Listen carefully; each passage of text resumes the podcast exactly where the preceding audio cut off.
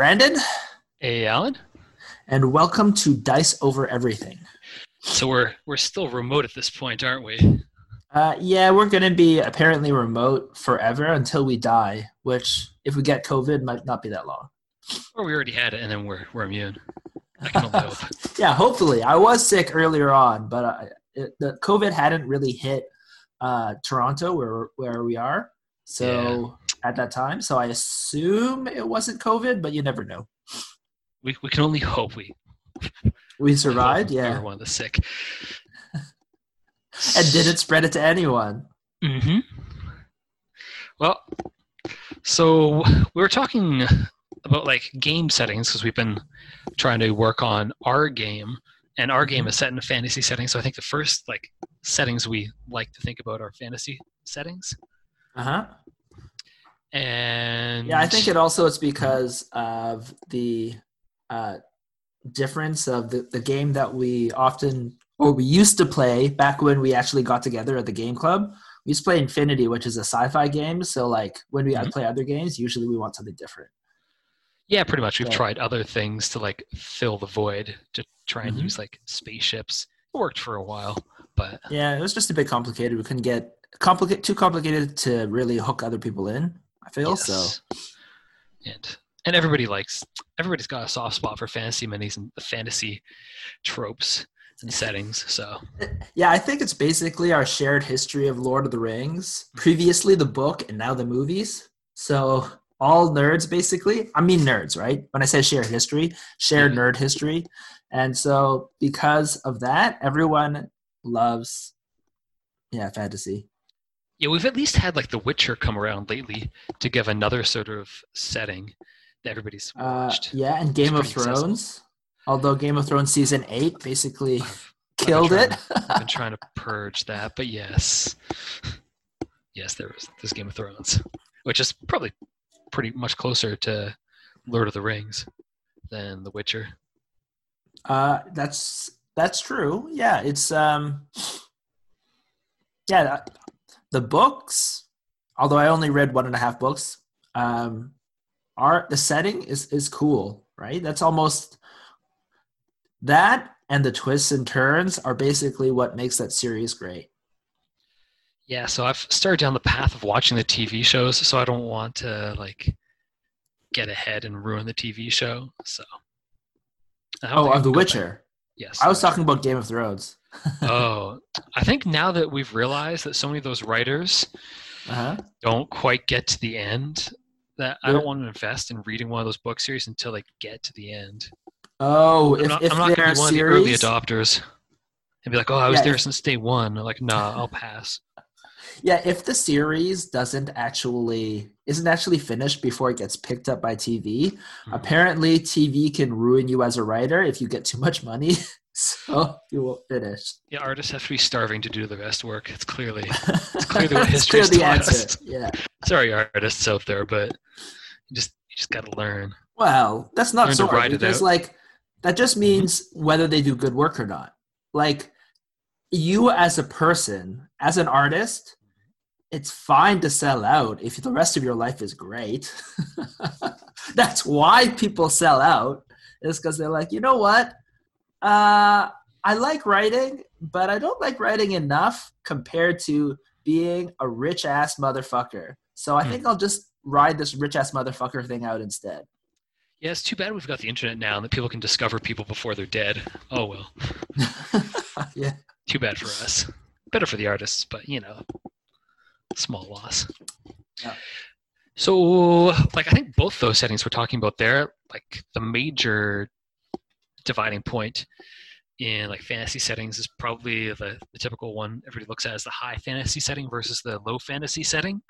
hmm And I guess we'd say both of those fit into the high fantasy setting. Um, which one? We mentioned Lord of the Rings, Game of Thrones, and The Witcher. So I guess we said, or I said, that the Lord of the Rings and Game of Thrones are fairly similar. So I, I would say Um, they. mhm.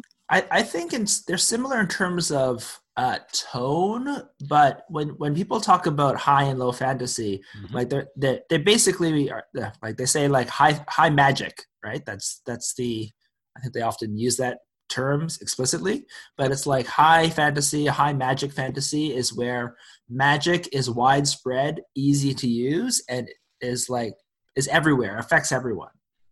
Whereas in low fantasy is where it's limited, it's secret, and it's almost like the people don't.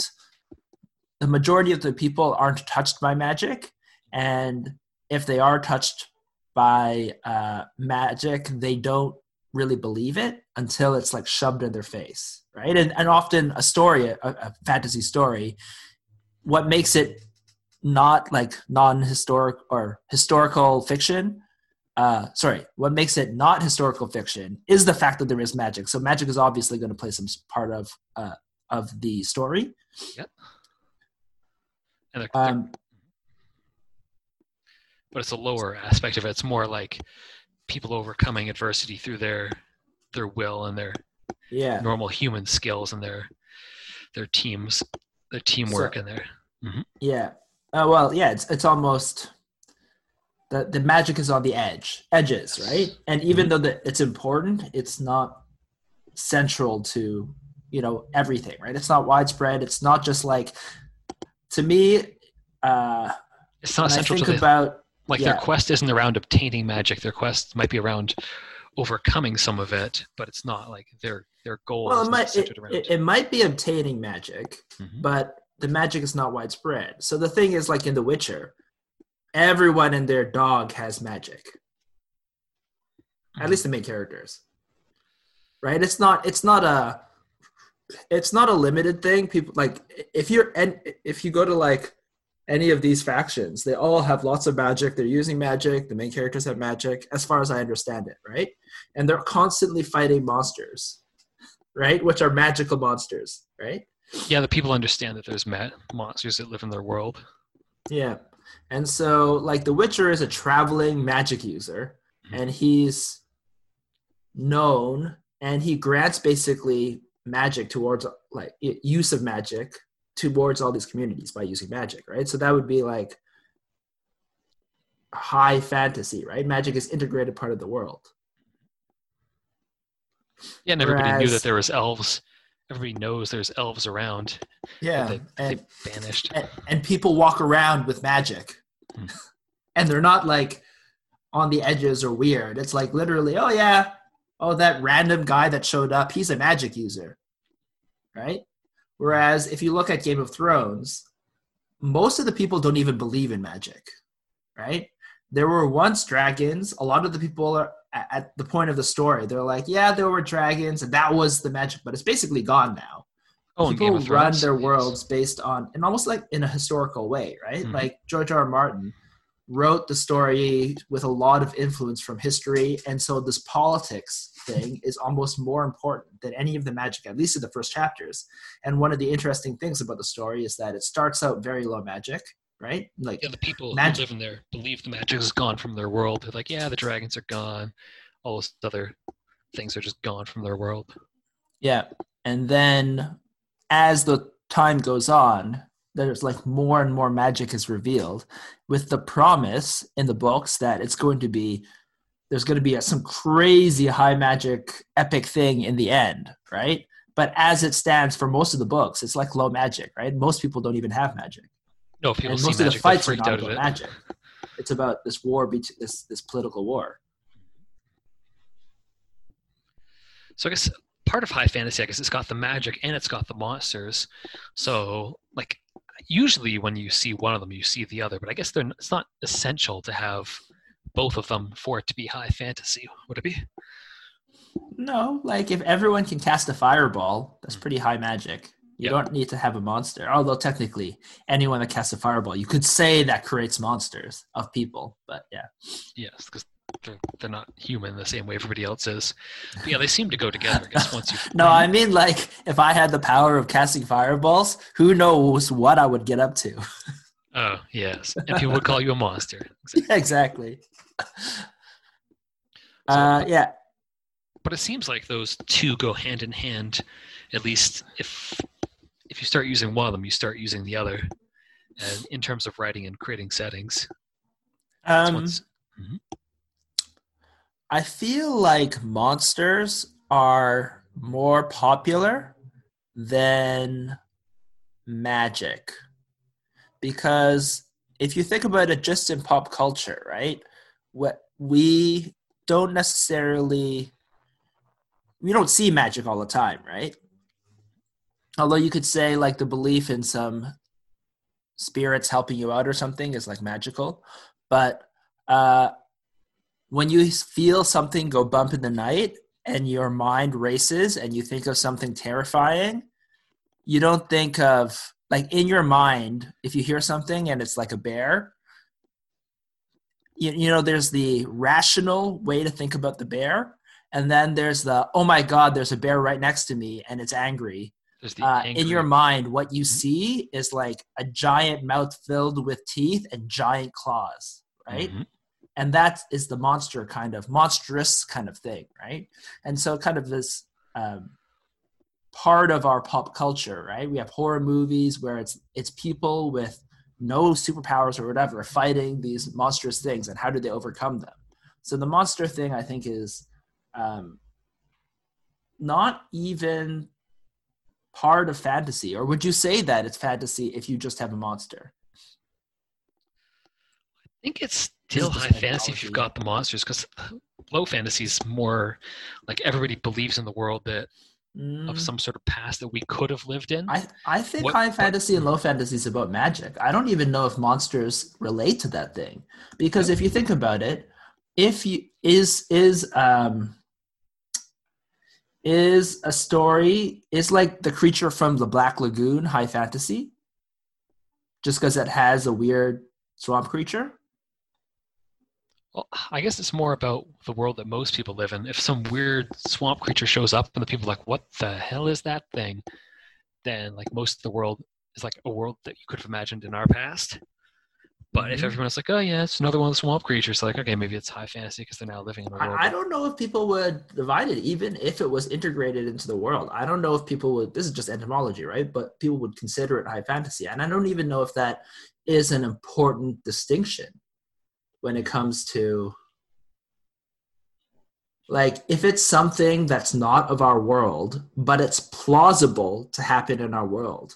That I think is the critical thing, right? That's the that's why a monster is not necessarily a fantasy monster. like, think about it this way uh, before anyone saw gorillas, a gorilla is basically a yeti, right? Like a mounted gorilla.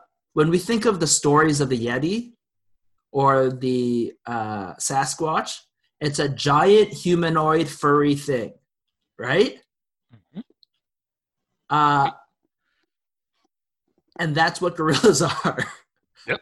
So, so if we had never known about gorillas, and we- we only had the history of a Sasquatch or or a Yeti, and then we saw gorillas, we'd be like, "Oh, that's what everyone was talking about when they said Sasquatches and and and uh, Yetis," assuming like they were seen in the same space place. Yep. Yeah. It could be a monster if it didn't exist for real. It's like, oh yeah, it's Yeah, so that that is almost like the difference. Or giant squids. The fact that you know no one believed that there were squids that big before, right? And only after we seen them now, we're like, oh, I guess the few times you saw giant squids, that was actually a real giant squid. And if you had a giant human, which would just be called a, a giant in a fantasy setting, it would make it. I don't know. Yeah, if you saw an eight foot post person, there's like mm-hmm. been one in our history, right? Oh, I'm going way bigger than that. I'm going like No, but like literally, if you saw an eight foot person, you'd be mm-hmm. like, "Whoa!" I don't want to uh, call that that guy a monster. Mhm. He mm-hmm. actually just, I think he had a some pituitary gland thing where he just kept on growing. Yeah, usually those people end up thin though, not like super ripped, Well, like a true fantasy Yeah. giant who have the Okay, so- like an orangutan. well, I'm pretty sure an eight foot guy, even if he was thin and lanky, he's still Okay, still fine. An eight feet. foot, an eight foot orangutan. There we go. But they look An like a human. eight foot orangutan. I think orangutans are shorter than us, and they would still kill almost any human. Yeah, that's exactly what I'm saying. If that thing existed on Earth, that would be possibly a, a fantasy monster. Even though Uh, it's yes, not that's true. even though it's like, well, the thing exists in one form. Just, Yeah, you know, basically, a, a polar bear is a fantasy monster. Mhm. and uh, a shark, a great white shark, like a especially big one. Like if it if it gets to megalodon size, it's a fantasy monster, right? So, so Yeah. like so, so maybe we have to set the bar pretty high for it to be high fantasy. You can have some pretty freaky monsters. Yeah, I think the, the the monster has to defy reality. Mhm. Has to defy So- any physics we understand. Yeah, it has to like spit fire before it's a fantasy monster. That's why a dragon, like a giant lizard, is not fantasy. Like it is fantasy in the fact that it's not real, but it's not considered part of the fantasy genre necessarily unless it spits atomic breath or fire, right? Let's God strip Godzilla. Yeah. Or if it could fly, even though judging from the look of it, Its anatomy shouldn't make it possible. yeah, it shouldn't allow it to fly. Like it's super big and beefy, and yet it can fly. Come on, It- that's not. It doesn't happen. have lightweight bones like birds. It's like, hmm. Technically, in most of the uh, series or or stories about dragons, the story doesn't get to the point where you can check how hollow their bones are. but I always did think like uh, dragons in fantasy are too lizard-like, and I'm surprised that they're not more bird-like. Yeah, maybe it ties into our fear of snakes. So like, how do we make this thing scarier? Eh, go more, Oh. go more snake. Yeah, because lizards are in general not scary. Like there are scary lizards, but we never saw them. No, you're, you're like willing to pick up a lizard and like, yeah, sure, why not? A snake, you're like, hmm, I don't know about this. Maybe it's snakes and crocodiles, because crocodiles are super scary. Yes. So maybe a dragon, the theme and the look of the dragon is not about lizards. It's supposed to look like A crocodile, a crocodile-headed snake that also just flies on top of it, so that it can come out of anywhere. Yeah, maybe. Although actually, I think it is snakes because I think historically, the dragons have looked snake-like until I don't know. I don't, Because I've seen pictures of like Saint George killing the or paintings of Saint George killing the dragon. They're like old ones, and the, the dragon kind of looks like a dog. It's not very big. It's a, it's actually like an overcomable obstacle, but of course you wouldn't really want to fight a dog that looks like a dragon because that's still messed up.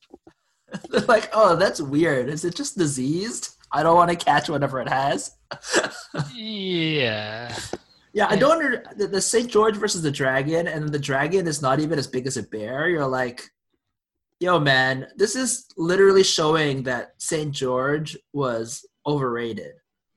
Any random guy that killed a grizzly bear did a larger feat, like a, a full-grown grizzly bear, was it would, by himself would be a bigger feat than killing the dragon. Especially, just- wasn't St. George like? Didn't they have, he have like a super long spear? Was he on a horse too? Yeah. Oh my god, he was on a horse with a spear, and then Yeah, The paintings looked very doable, at least compared to like maybe we're just used to watching watching crazy movies, and we're like, ah, pff, that's, that's such a small dragon. maybe it's because the guy that was uh, doing the painting was actually throwing low key shade at St. George. He's, He's like, he's- uh, that guy was not that big of a deal. I'm gonna make the dragon like super wimpy and tiny. yes, he's just hunting foxes. Was it a sculpture or was it a painting? No, it's paintings. Oh man, with No, I can painting, imagine you could sculptures totally like- make it giant. Yeah, I know. I can see why sculptures would cut down the materials, but So yeah, so that that that is true. Um, dragons in Asian uh, stories are way cooler. they're, they're much larger and Yeah, they're they're. I've always seen them as like super big. They have giant claws. They're actually a little bit bird-like. They have like bird claws, and they have no wings, but they can still fly. they just swim through the sky. They are not evil. Mhm. They're actually like Just forces of nature. yeah. For instance, so you think of it like how we think of phoenixes.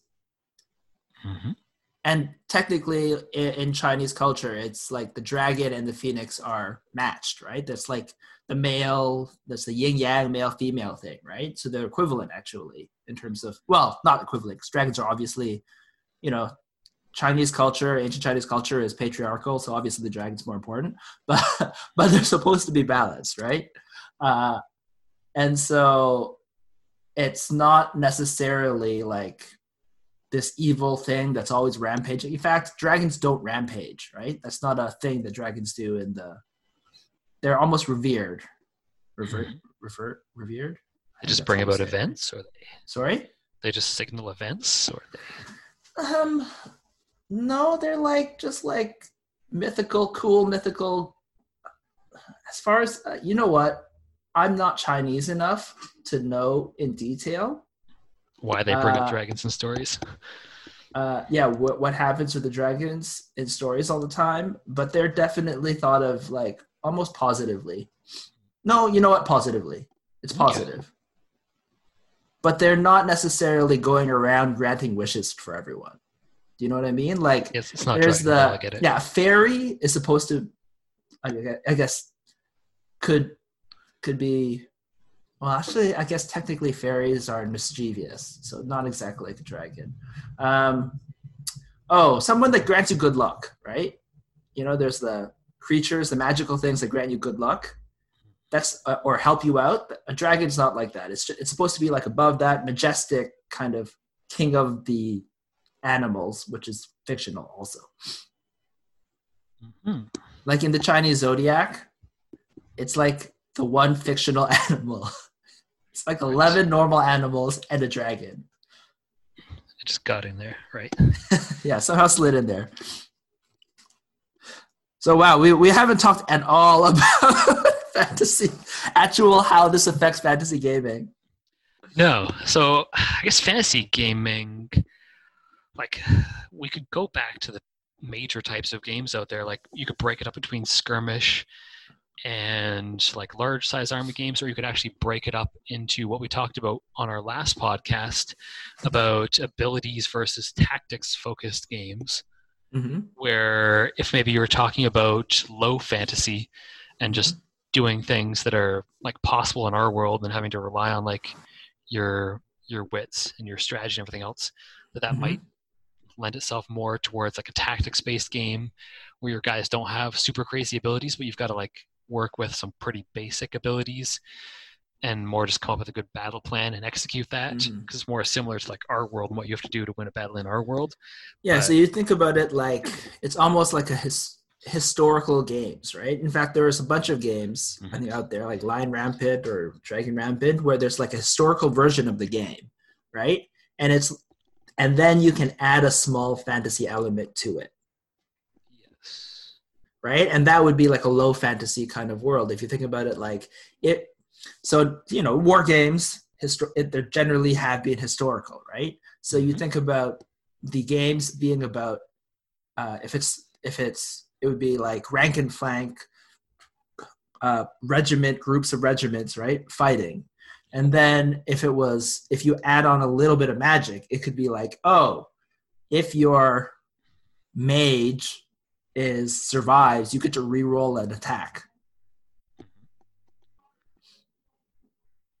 Yeah, something like that.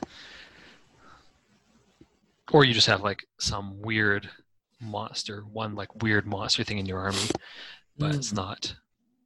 It's not a standard part of your army. Your army is not like full on monster battle. You're not yeah battling a zombie horde, or you're not battling like like undead that rise.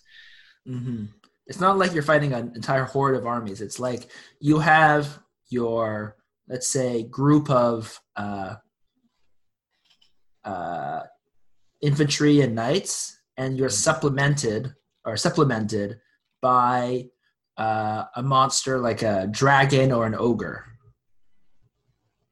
Yeah, something like that.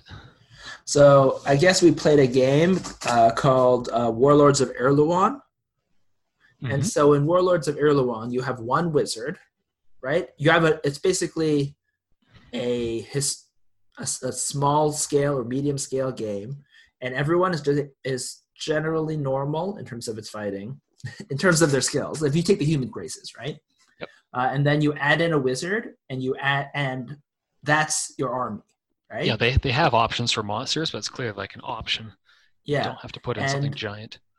if you think about if you play that game with two human forces with just Yeah. that one wizard Yeah, is if you play that high fantasy? knights, yeah or just knights on barbarians. Mhm. yeah exactly knights versus barbarians is that does that end up becoming high fantasy or low fantasy Yeah, I and a lot just, of, yeah that's just low fantasy. Like that's what it is. You could try and, and the recreate wizard- an ancient war with it. And your wizard won't win you like it's they're, they're strong but they won't necessarily win you the battle or if you roll a critical failure they might lose you the battle like, we, like what happened Yeah, Uh, they're basically just like a leader, and you could see their abilities being something that exists in the real world. Mm, like you're just an amazing weapon. commander where everyone around you believes in you, so they fight harder. Yeah, exactly. You listen to your instructions better, or else you you'll execute them after. okay, apparently we think of leaders as different. Hmm. I thought I was the one that was against authority, but apparently. Um, What against authority? What do you? What's against authority? oh, okay, sorry. yeah, you're right. You would never go against authority if it's gonna kill if they're gonna kill you afterwards. That's fair. Exactly. um, You know, if you Yeah, win, so- you lose. Then or if you lose, you really lose. exactly. Um, so, does that, if you're playing against those two, that's a low fantasy game. Now, here's the thing in Warlords of Erehwon, you can actually play as ostensibly, right? You, they have a minute, uh, a list that is about undead, or a list with uh, monster, like you play beastmen, right? If I show up with a bunch of beastmen, but they literally one guy has wizard powers versus the other side, which is humans, does that suddenly just become high fantasy? So I think one thing to look at might be like the the power difference between each individual figure on the board. Because if you're thinking of like a low fantasy battle of humans on humans, even Mhm. your like super skilled giant seven foot dude versus like the small five foot like peasant Mhm. dude, the peasant dude has some hope of beating the giant guy. Whereas if you're Mm. like going into well, one on one, yeah, if they have weapons, it's doubtful. uh, doubtful, but like the one seven foot guy versus five humans now with weapons, now you're like, oh, this is scary for the five, the one seven foot guy. Yep. But hmm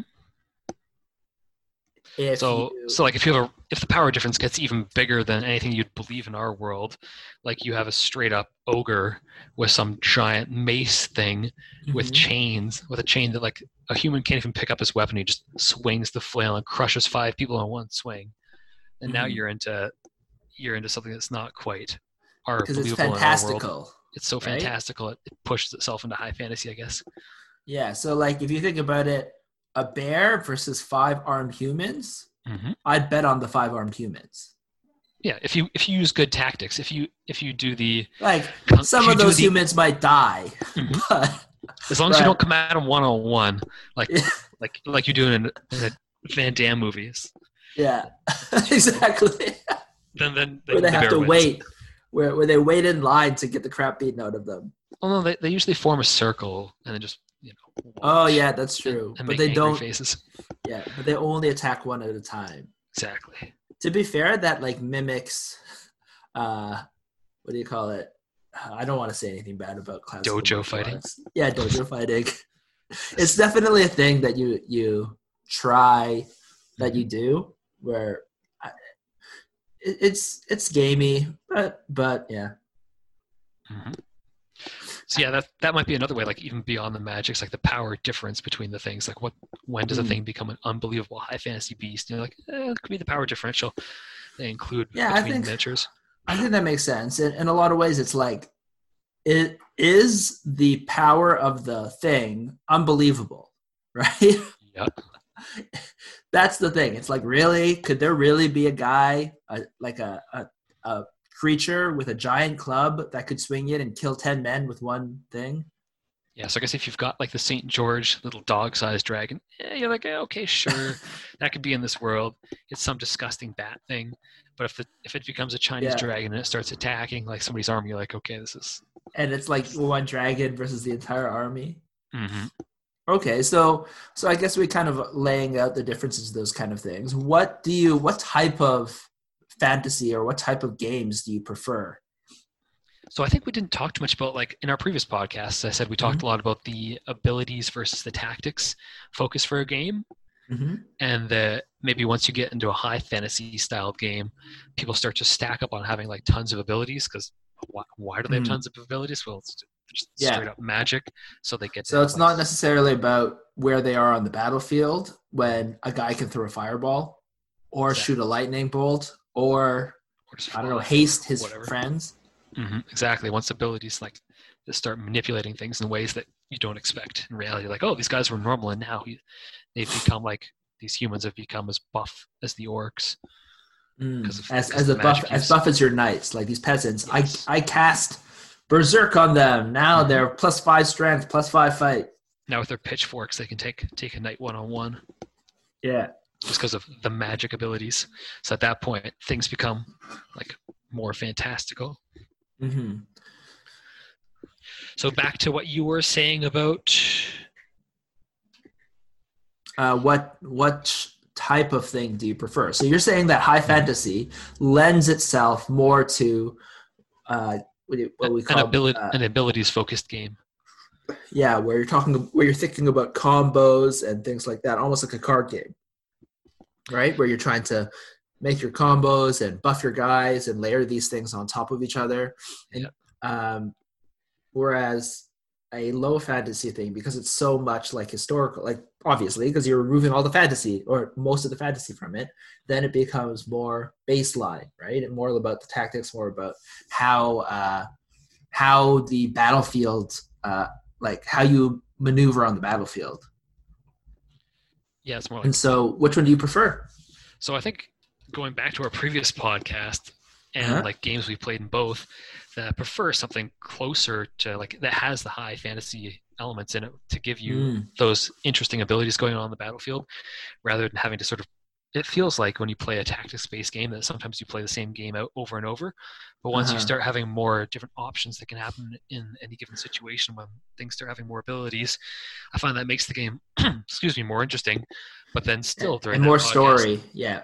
ah yeah exactly the the individuals start to matter more and you create Yeah. more of a story rather than it just being sort of you played out this tactic and your tactic worked Mhm. yeah it becomes more of a story about what the individuals in the game accomplished but the, on the other end of the spectrum if you go two abilities focused like starts becoming there, there's your ability to spend suspend disbelief starts getting too high. that's probably where it's uh, going too- yeah, you're like really, really. That's all you can do, and so uh, that like that's all that matters. And where where it becomes, you might have a full army, Mhm. but it all comes down to your wizards throwing fireballs at each other. Yeah And then you're like, why did I set up all my guys? And why am I even playing a miniatures game if the tactical portion is not even that big of a deal? Because everyone is just lightning bolting and fireballing each other. if you just ask the question will the dragon's fire breath just burn everybody to death and the answer is just you roll dice and decide if that's a yes or no it's not it's not so interesting so so i think basically the answer is a balance somewhere in between but leaning towards the high fantasy Okay. So you would rather play a game like War Machine rather than uh, warlords of a Erehwon, S- sorry? Warlord, oh yeah sure Warlords of Erehwon which is lower lower fantasy.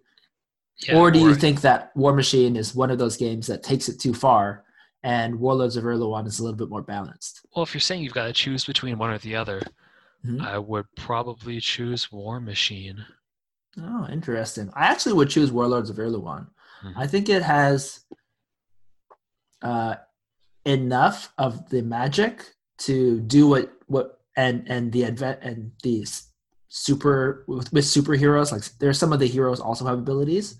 Um, it has enough of the fantastic element to uh, lend itself to those epic story moments that we're talking about, right?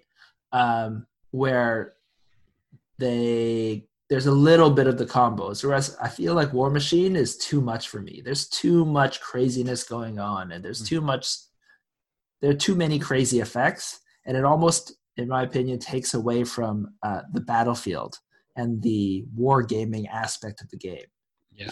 Hmm. Yeah. although i do like the magic allowing giant warjacks robots running around Oh yeah, just just to explain, still things that work. explain the cool models yeah. Mhm. but yeah in terms of the actual gameplay uh i think i think i like warlords one more. Okay. Um how about i guess we're, we've been talking about army army size right? Armies fighting other armies. Uh how about when we bring it down to uh skirmish level? Because the game that we're working on right? The the, the fantasy game the, the simple skirmish fight game um is a skirmish game, right? There's not it's not rank and flank. It's not rank upon rank of soldiers uh, smashing into into each other. Uh, it is individuals fighting. Mhm. How does these the the level of fantasy or the impact of fantastic elements affect the skirmish level games? So, hmm. I guess And well, well, let's let's first like, what are the? There, there's actually a lot of uh, fantasy skirmish games, right? Uh, there's uh, one of our favorite games, uh, Frostgrave, Yep. right? Rangers of Shadow Deep, uh, Malifaux, right? That's a little bit. That's not medieval, but I think that's still pretty much fantasy. Uh, Oh yeah, it's game. highly magic and highly based around unbelievable Yeah. creatures. Technically, there's with War Machine. There's also uh, Company of Iron, which I know it's a little bit dead now, but still applies. Yeah, to Uh, look the rules, but whatever. Uh, there's a Lord of the Rings skirmish version of the game. Uh, I think it's called oh, it's Battle Companies, which uh, it's quite fun. Um, yeah, so there's a whole bunch of them. I'm sure there's, in fact, when I think about it, most of the skirmish games are fantasy games, right? Yeah, because you there's less to work with for maneuvering around your armies. Yeah, and So, then there's there's also the other thing necessary. of uh D and D, right? So because people already have a few miniatures for Dungeons and Dragons, it becomes very easy to like hook people in it from from the kind of general gaming slash uh, nerd culture, right? People are already a little bit used to a few miniatures, so and it's not that big of a deal to get a few more, but they like the kind of fantasy element, uh, fantasy stories like we talked about, and so it makes sense to make your game a skirmish fantasy game, right? As an entry level kind of thing, Yes. or as the first thought, right? Mhm. So, um, well, well, we, when we when you think about uh, Frostgrave, uh, the game is literally about two wizards going into a frozen, uh, a frozen, an unfro magically unfreezing city, trying to fight over treasure with monsters also streaming in, magical treasure too. So this is like high fantasy, right? Your main character. So the main magic. character has all the high fantasy focused on him, and then the rest of your guys are all pretty much normal dudes. Uh, yeah, but they can get magic weapons and stuff. Yes. But the magic weapons aren't like preposterous levels of magic there. Yeah, but also the fact that every single guy has a wizard, it Mhm. means that magic, and you're literally going into a city that is a magical city, means that magic was is integral to society, right? Like unless unless the like it, do, it doesn't sound like in Frostgrave wizards are that rare, right? Like most people are not wizards, but they're not that rare. You will often see them, and that's why you have so many war bands filled with by wizards who are going into this magical city, right? Because there's lots of magicians everywhere. Yes, the high fantasy lets lets the wizard be explained, and like the wizard's basically you, so it makes you feel more special in the game. Mm-hmm. And how does it affect the actual? Uh, so I guess, like you said, actually, it kind of helps with the explaining the fantastical things that you can do in the game. right? To help create those adventurous moments. Like if if Frostgrave, if the wizard was not, uh, if there was no fantasy backing, how could a wizard leap one of his friends ten inches? Uh, sorry, like ten inches, which is the equivalent of what, like hundred feet, both up and across like over a over terrain, over entire buildings without using magic, right? That's that's that kind of an effect in a low fantasy game Mhm. doesn't That's even where make that's where technology becomes magic. You're like, no, I can't explain that. With Yeah, technology. The exactly. technology is just magic. yeah, so so the equivalent in a science fiction game would be that guy has a jump pack, right? It's a Mhm. rocket pack. Yep. Uh, but you can that's- explain it even if the guys have swords and are shooting bows and swords. If you say that this guy has magic and is able to do that kind of effect. So the fact that you have fantasy in there allows for like like you're saying these kind of outrageous abilities that defy logic. Yes. So yeah, I think that's that's what makes it work best. So do you think like do you think if you had removed the magic out of Frostgrave, Or if you you had some think- fairy, if your wizard was just like had some scrolls and stuff like that, let's there's something. But mm-hmm. oh no, no yeah no magic. Let's say okay oh you're saying low magic. well, no, you could you could just take it out entirely. What would the game be interesting if your leader was like just a regular, like a It's a good captain. knight? It's like a knight, and so he's more buff. He could take more magical equipment. Um, what would make would the game be as interesting? No, I don't think so because I think the tact, like the number of tactical options, would be possibly too low. So yeah, so you would still have the core uh, gameplay, which is fine, but the advanced or or the yeah the fun effects, I think, uh, and uh, are removed. And if you were to leave it just with things that are plausible, like you can buff the attack or defense of people around your commander because your commander is uh, instilling them with confidence, telling them orders on how to defend each other and things like Mhm. that, that would not be enough, you're saying. I'm thinking if it would be enough or not, because May- Maybe if it's like, if you were to limit it to um, a resource, right? Mhm. So you could say, uh, instead of saying it's it's uh, you know the fantasy elements, like it would just it would have a different feel for sure. But if it's like your commander can issue commands that your warband has trained for for a long period of time, but they have to be within at least vocal range, right? And then because it's tactics that you have trained for previously, um, you could also limit the number of times you could do the ability, right? Because once you reveal the tactic, let's say that you've tried, or let's say you're using underhanded tactics like I don't know, you have an equip you have special equipment, right? That you that are once per use items. Uh, like oh you you throw throw sand in their eyes or something so that you can kick them in the face. something like that. or you could It's basically your Mhm. trap card mechanism. Mhm. There, you have to introduce a new game mechanic to make up for the one that got pulled out there. Because what you're talking about actually makes me think about Arena Rex, which Mhm. the guys in there don't have too too many crazy abilities. It's mostly based around Yeah. like the push mechanic, and around I, I guess going back to the trap card mechanic where there's monsters on the table, which are basically traps, yeah and you're you're playing around with trying to draw your opponent into the traps, just using some fairly straightforward abilities. So that, uh, that's that true. In fact, game is quite stripped down, still pretty fun. Yeah, it's actually quite fun. Yeah, Arena Rex, depending on the people that you use, there's like no magic, right?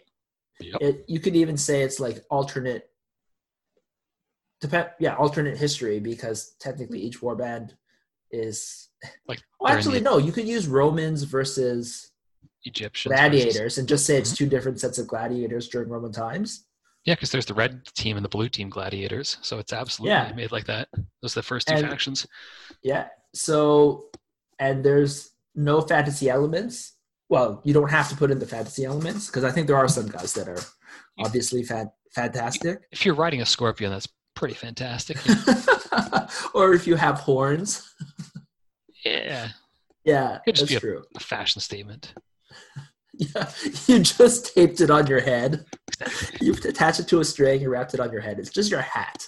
Uh, yeah. So, yeah. So they stripped it down, but it's a very different game. But it it doesn't have the fantasy elements. So. I No, guess what we're the- saying is that it has a very small ability that list. as a skirmish level. Yeah. No, you just need a few more abilities on each person, like they have some hmm some special thing they can pull off. But it's But- believable. Mhm. the the type of ability is what really what changes things, right? So if you add fantasy, you can do things like we said of leap, right, where a guy can jump ten like hundred feet, or you could do something where like invisibility, where they can't be attacked at all, right? They just disappear. Whereas that doesn't make any sense. That in the middle of a battle, a guy can't be attacked, right? If you're talking about more realistic uh, war games, skirmish games, right? Yes. uh, or throwing a fireball. Uh, if you're talking about people with swords and arrows, it doesn't make some sense that someone might have explosives, right? At least useful grenades and stuff like that, right? That's unlikely for someone to have, so that seems almost magical. Although technically, depending on in medieval times, you could you could have someone who's like a you could have a catapult, but it you could doesn't have make an alchemist Mhm. right? Technically, if you're playing a medieval, like historical kind of thing, uh, not quasi historical, right? Low fantasy, you could say that someone does have like a grenade, basically, right? It's volatile chemicals and splashes on everyone and hurts. You have a. Molotov cocktail sort of thing. Exactly. It's essentially, yeah, you'd have a Molotov cocktail, right? So technically, I guess you could still have a fireball-like mechanic, even if you did low fantasy. Yep. It's more about invisibility, uh, and even actually, if you're talking about tactics and order people, you could even do like the strength and defense buffs when you're within range of a person. Yeah, it becomes harder to explain how you like debuff your opponent's guys. Why why they become demoralized just by you looking at them the wrong way, but you know. oh, that's right. Buffing makes more sense because it's you know you tell them the tactic. Use this tactic, and then they're like, "All right, I'm gonna kick him in the balls now." Wow, I can't believe they didn't even expect that. and then Yep. that's, it only works once, right? Then they're expecting it, right? But that could be like your magical whatever plus strength buff. Uh, whereas if you're trying to debuff the opponent, you're like you, you insult them and say, I don't know, your mom wears combat boots. Mhm. How much how much mud can you throw at their feet to make them slow? It's like that's kind of limited. yeah. Uh, you could, um, oh, like we said, you could throw sand in their eyes, right? That that's almost like for a skirmish game, right? Where some guys just super underhanded. That's like a debuff that could be modeled somewhat. Yeah. Doesn't necessarily make sense uh, fully, but like, you know, if you're playing, like, you know, if you if it's just a fun kind of game where you're not trying to be exactly historically accurate, but you still don't want the super high magic. Yeah, some guys just like that guy in Kickboxer who throws sand in his opponent's eyes, and that's that makes him that's one of his tactics that he uses. Yes. So, uh, how does that then come to our game? Like, is our game high or low fantasy? I think it comes closer to low fantasy because we're not trying to have a big power differential between anyone. So I would say Mhm. that turns it more towards low fantasy. And I think the abilities that we've had have not been crazy. Yep. Like, I think the craziest like have not been oh leap this guy ten inches, switch spots, like transport this guy to another spot, turn this guy invisible.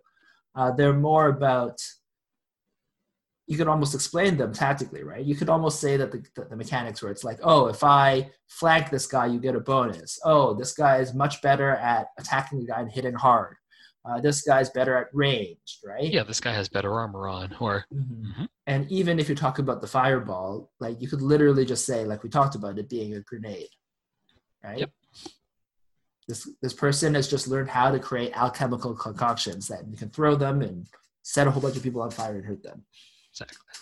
We'll put them in a slingshot and send them off. That's that's interesting. That uh, I didn't really think about it as a low fantasy type of game. I guess it was really just, and and when I wrote stories about it, I didn't really set it up as, uh, in what I thought of as low fantasy. Well, I think with the story, it was basically the world was full of extremely powerful magic people, and now everyone's living in the remnants of it. Ah, So- yeah, that's right. So it's brought them down into low fantasy, kind of like Game of because Thrones. these high high fantasy. So so the way that we, we wrote it is basically these two uh, demigods, or or literally people think of them as gods, right? Whether or not they were actually gods, fighting and creating giant armies, and then through their magic, su- through their super powerful magic, they both cast, you know, fireball on each other or meteor, and then both killed each other and killed their main armies and scattered all this magic everywhere. Now you're just like the remnants like war roving war bands in this like totally uh i guess in in the remains of the world after these two gods who who ruled everything are dead Yep. uh it kind of even though technically like everyone believes in magic and there's a lot of magic it it's harder to to use that magic because you're not a god Yeah. uh that's fair Yeah. which basically means the game needs to focus more towards tactics, which a lot of the mechanics we've created are good at Uh-huh. doing that.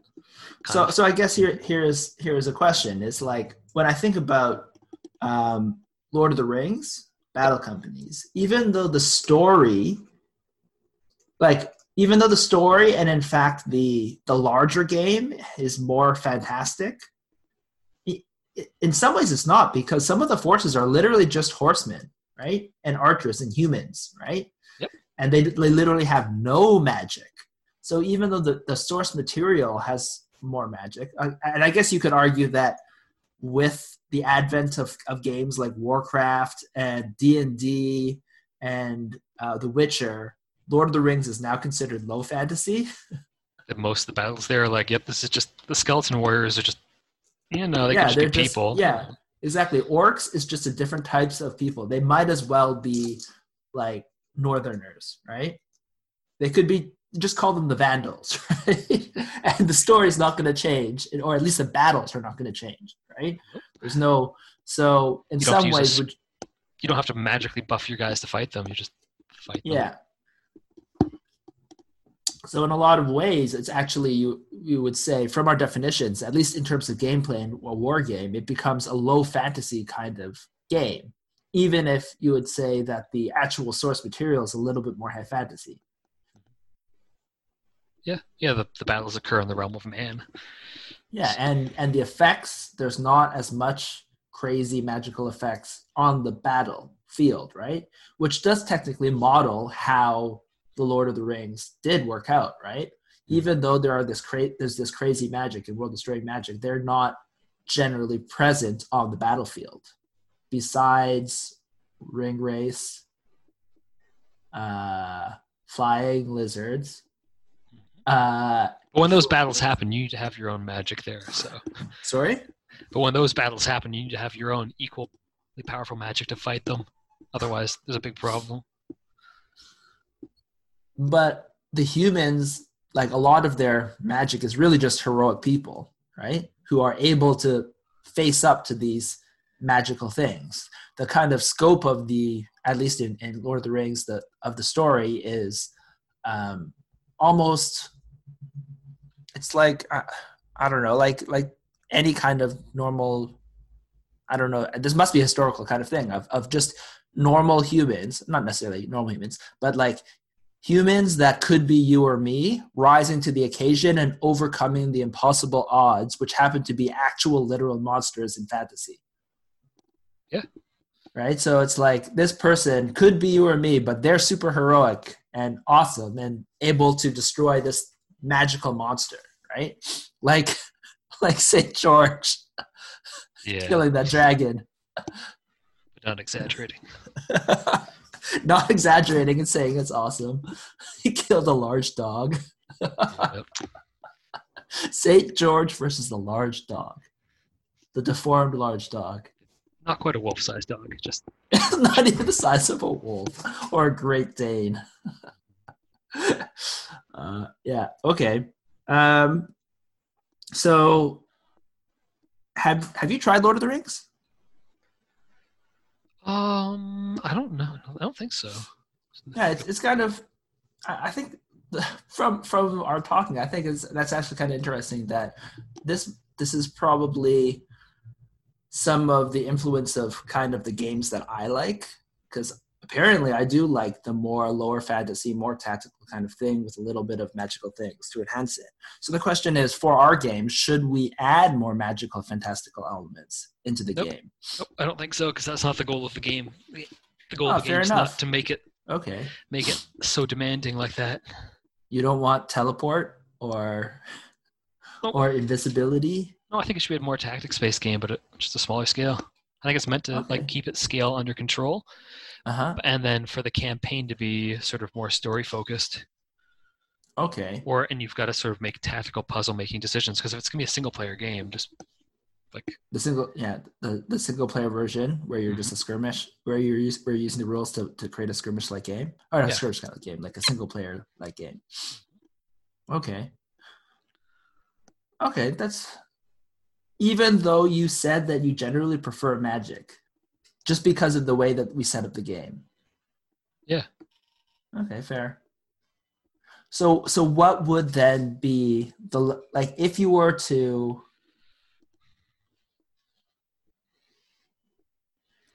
make If a better were version of War Machine. What what do you have to fix? yeah, what would you do if you wanted to make a better version? Is that Frostgrave? Like Frostgrave is also high magic. that we, we mentioned? Frostgrave might be a little on the low end. I think you've got to Oh, dial so back. you want even more magic than Frostgrave? yeah, I think if you were to fix War Machine, let's say, Okay. clearly it's broken because the game community's falling apart. Is Uh, that it's not broken, I guess. I guess, but it's definitely less attractive than it used to be as a yeah, game. it's not it's not in the It doesn't fit our sensibilities. sure. Okay. But if for it to fit my sensibilities more, I guess they would have to dial back the abilities a bit for sure, and they would have to break down the turns, like divide the turns down into smaller chunks, just so it's not so Rochambeau. So that there's Ah, more interaction between players, so, that you can I go, of you go portion of the game yeah is not really attractive, at least in as much as as you you have you as as much as they're doing.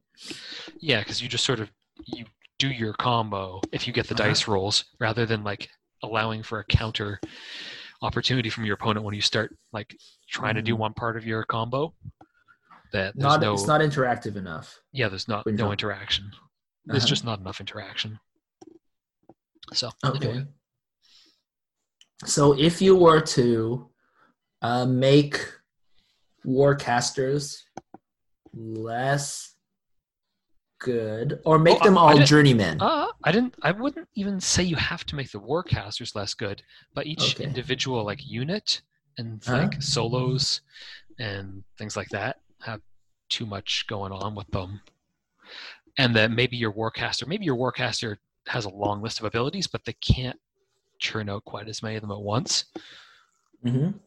so Okay, so and maybe mhm. have you looked at the game called Warcaster? oh it's This from privateer press, you're you're, you're yeah, bringing up Privateer this Press. yeah Uh, it's the it's a fantasy sci-fi. Well, it's a sci-fi fantasy game. So it's actually set in the same. It's not really set in the same universe, but it's like related to War Machine, but like set in another world in a fantasy setting. But still like with magic. okay so my butt is what do you th- what did you think of the look of the figures Are you gonna keep being nice? Not that into the that. That's the reason why I was not that into the game. Mhm. Is because of the look of the miniatures. yeah the so it's, rules were kind of interesting. They almost seemed a little bit too gamey though for me. Again, when we look about my sensibilities, of the games that I like, I like it a little bit low, more low fantasy, but it seemed interesting. Yeah. Okay. So, how about you? Uh, Did you read the to rules, Be, to be nice. or did you just look at the models and you're like, forget this? that, that's exactly what I did. okay, but what happens if we use different miniatures and then that looked nice, and then we just play the same game? Rules And we agnostic. Then we won't get anyone else to play the game with us because it'll just be too confusing to them. Uh, yeah, or maybe there will become a new like a community who uses Warmachine models to play Warcaster. So that that sounds optimistic, and I will say to that that I've never seen. Well, I've never seen games like reject the miniature maker's own models used and move on to something else. This like That's a thing. like games that are like bring your own miniatures. Those totally Uh-huh. work. People can get on board with that. Uh-huh. But the games where it's like you need to throw our miniatures in the garbage and buy somebody else's miniatures because And keep we've the rules. yeah those I've never seen one of those fly. That's what It's I'm saying. too hard because you're fighting against what the literal game manufacturer is trying to do. So, okay. Maybe other people out there have seen this happen, but as far as I know of, there's been no Okay. wide scale adoption of that for a game. Because the game manufacturers, yeah, will try and fight you every step of the way. Okay. Interesting. I didn't know that we actually could because we have similar uh, miniature sensibilities, like the actual miniatures, how they look. I didn't realize our actual gaming sensibilities are, are slightly different. Well, Considering Oh. we've played since we were children, that's actually quite surprising. well, I don't, I don't want full on Magic the Gathering like. Oh, or where okay, where you can respell them. You're like, Well, no, "Ah, just- I got two blue pu- Or just pure playing abilities, but Mm, okay, so you, you still want some mix, but you're saying Warmachine level is still okay. You don't think that's no, too no, much? no, oh, no, it's no, it's not. oh, okay. slightly Like too I said, much. it's it's too much. The Warcasters slightly too much, and the mod the miniatures themselves are way too much. The what do you mean the miniatures themselves? Oh, like the abilities that solo, like Oh, individual okay. solos So it is too much. units. Oh yeah, but Okay, and yeah, and the tactical how the tactics break down that you just do everything at once. So okay, so somewhere right. ha- somewhere halfway in between Frostgrave and Warmachine. There we go. is where is your ideal? Yeah, hmm. I think I'd say I, that. I don't know. I think for honestly, I used to like that more. Maybe our, our we were more in sync before, but just lately I've been more into less more into less fantasy in the the in the gameplay at least, right? Yep. And maybe even in the kind of games. I think it's kind of interesting if I like the low fantasy setting and the low fantasy feeling because it makes the magic, the little magic that you have, feel more important. Like if everyone and their brother has a plus five holy avenger, then suddenly magic is cheapened, right? It it it starts feeling like every cell phones, if you know what I mean. Like it's not magic anymore. It loses the magical mystique because everyone just has it. It just becomes another thing. Yep. So I feel like I like the lower level magic. I like I like how Frostgrave, even though magic is common and we said we classified it as kind of a high fantasy setting, the fact that only your wizard and apprentice use magic amplifies the spells that they cast because only those those two guys plus any kind of equipment that people have like magical items uh, are casting these you know game altering or game winning spells right whereas uh, if everyone had a little bit of magic, then you know, if it's the kind of it's kind of like in um, uh, Incredibles, right? Where like if if everyone has abilities, if everyone's special, then nobody's special. So I do like just that kind of mix, and I love the fact that that's that's just my personal kind of thing, and why I've kind of enjoying the more low fantasy settings more. Okay, well, I think we covered a lot of different directions on how high fantasy and low fantasy fit into the gaming setting. We'll see what other sort of settings we talk about in the future. Uh, yeah. Uh, do you have, uh, I guess, one last thing before we, we, we sign off. Uh, what is your favorite fantasy game right now? It's still Frostgrave. Like like yeah, I said, Frostgrave for me. Warmachine too. goes too far, and the other very low fantasy, like full on tactics games, I'm like, no. Uh-huh. So And it's just fits in nicely. technically, it's not just the setting, or it's maybe not even the setting. It's the gameplay and the kind of fun of, of how things are layered on top of each other. yeah, And the fact that the scenarios always keep things interesting. yeah, and that we kind of just like make up part of the scenario too. If we're like, eh, it's okay, let's just let's just make change the scenario.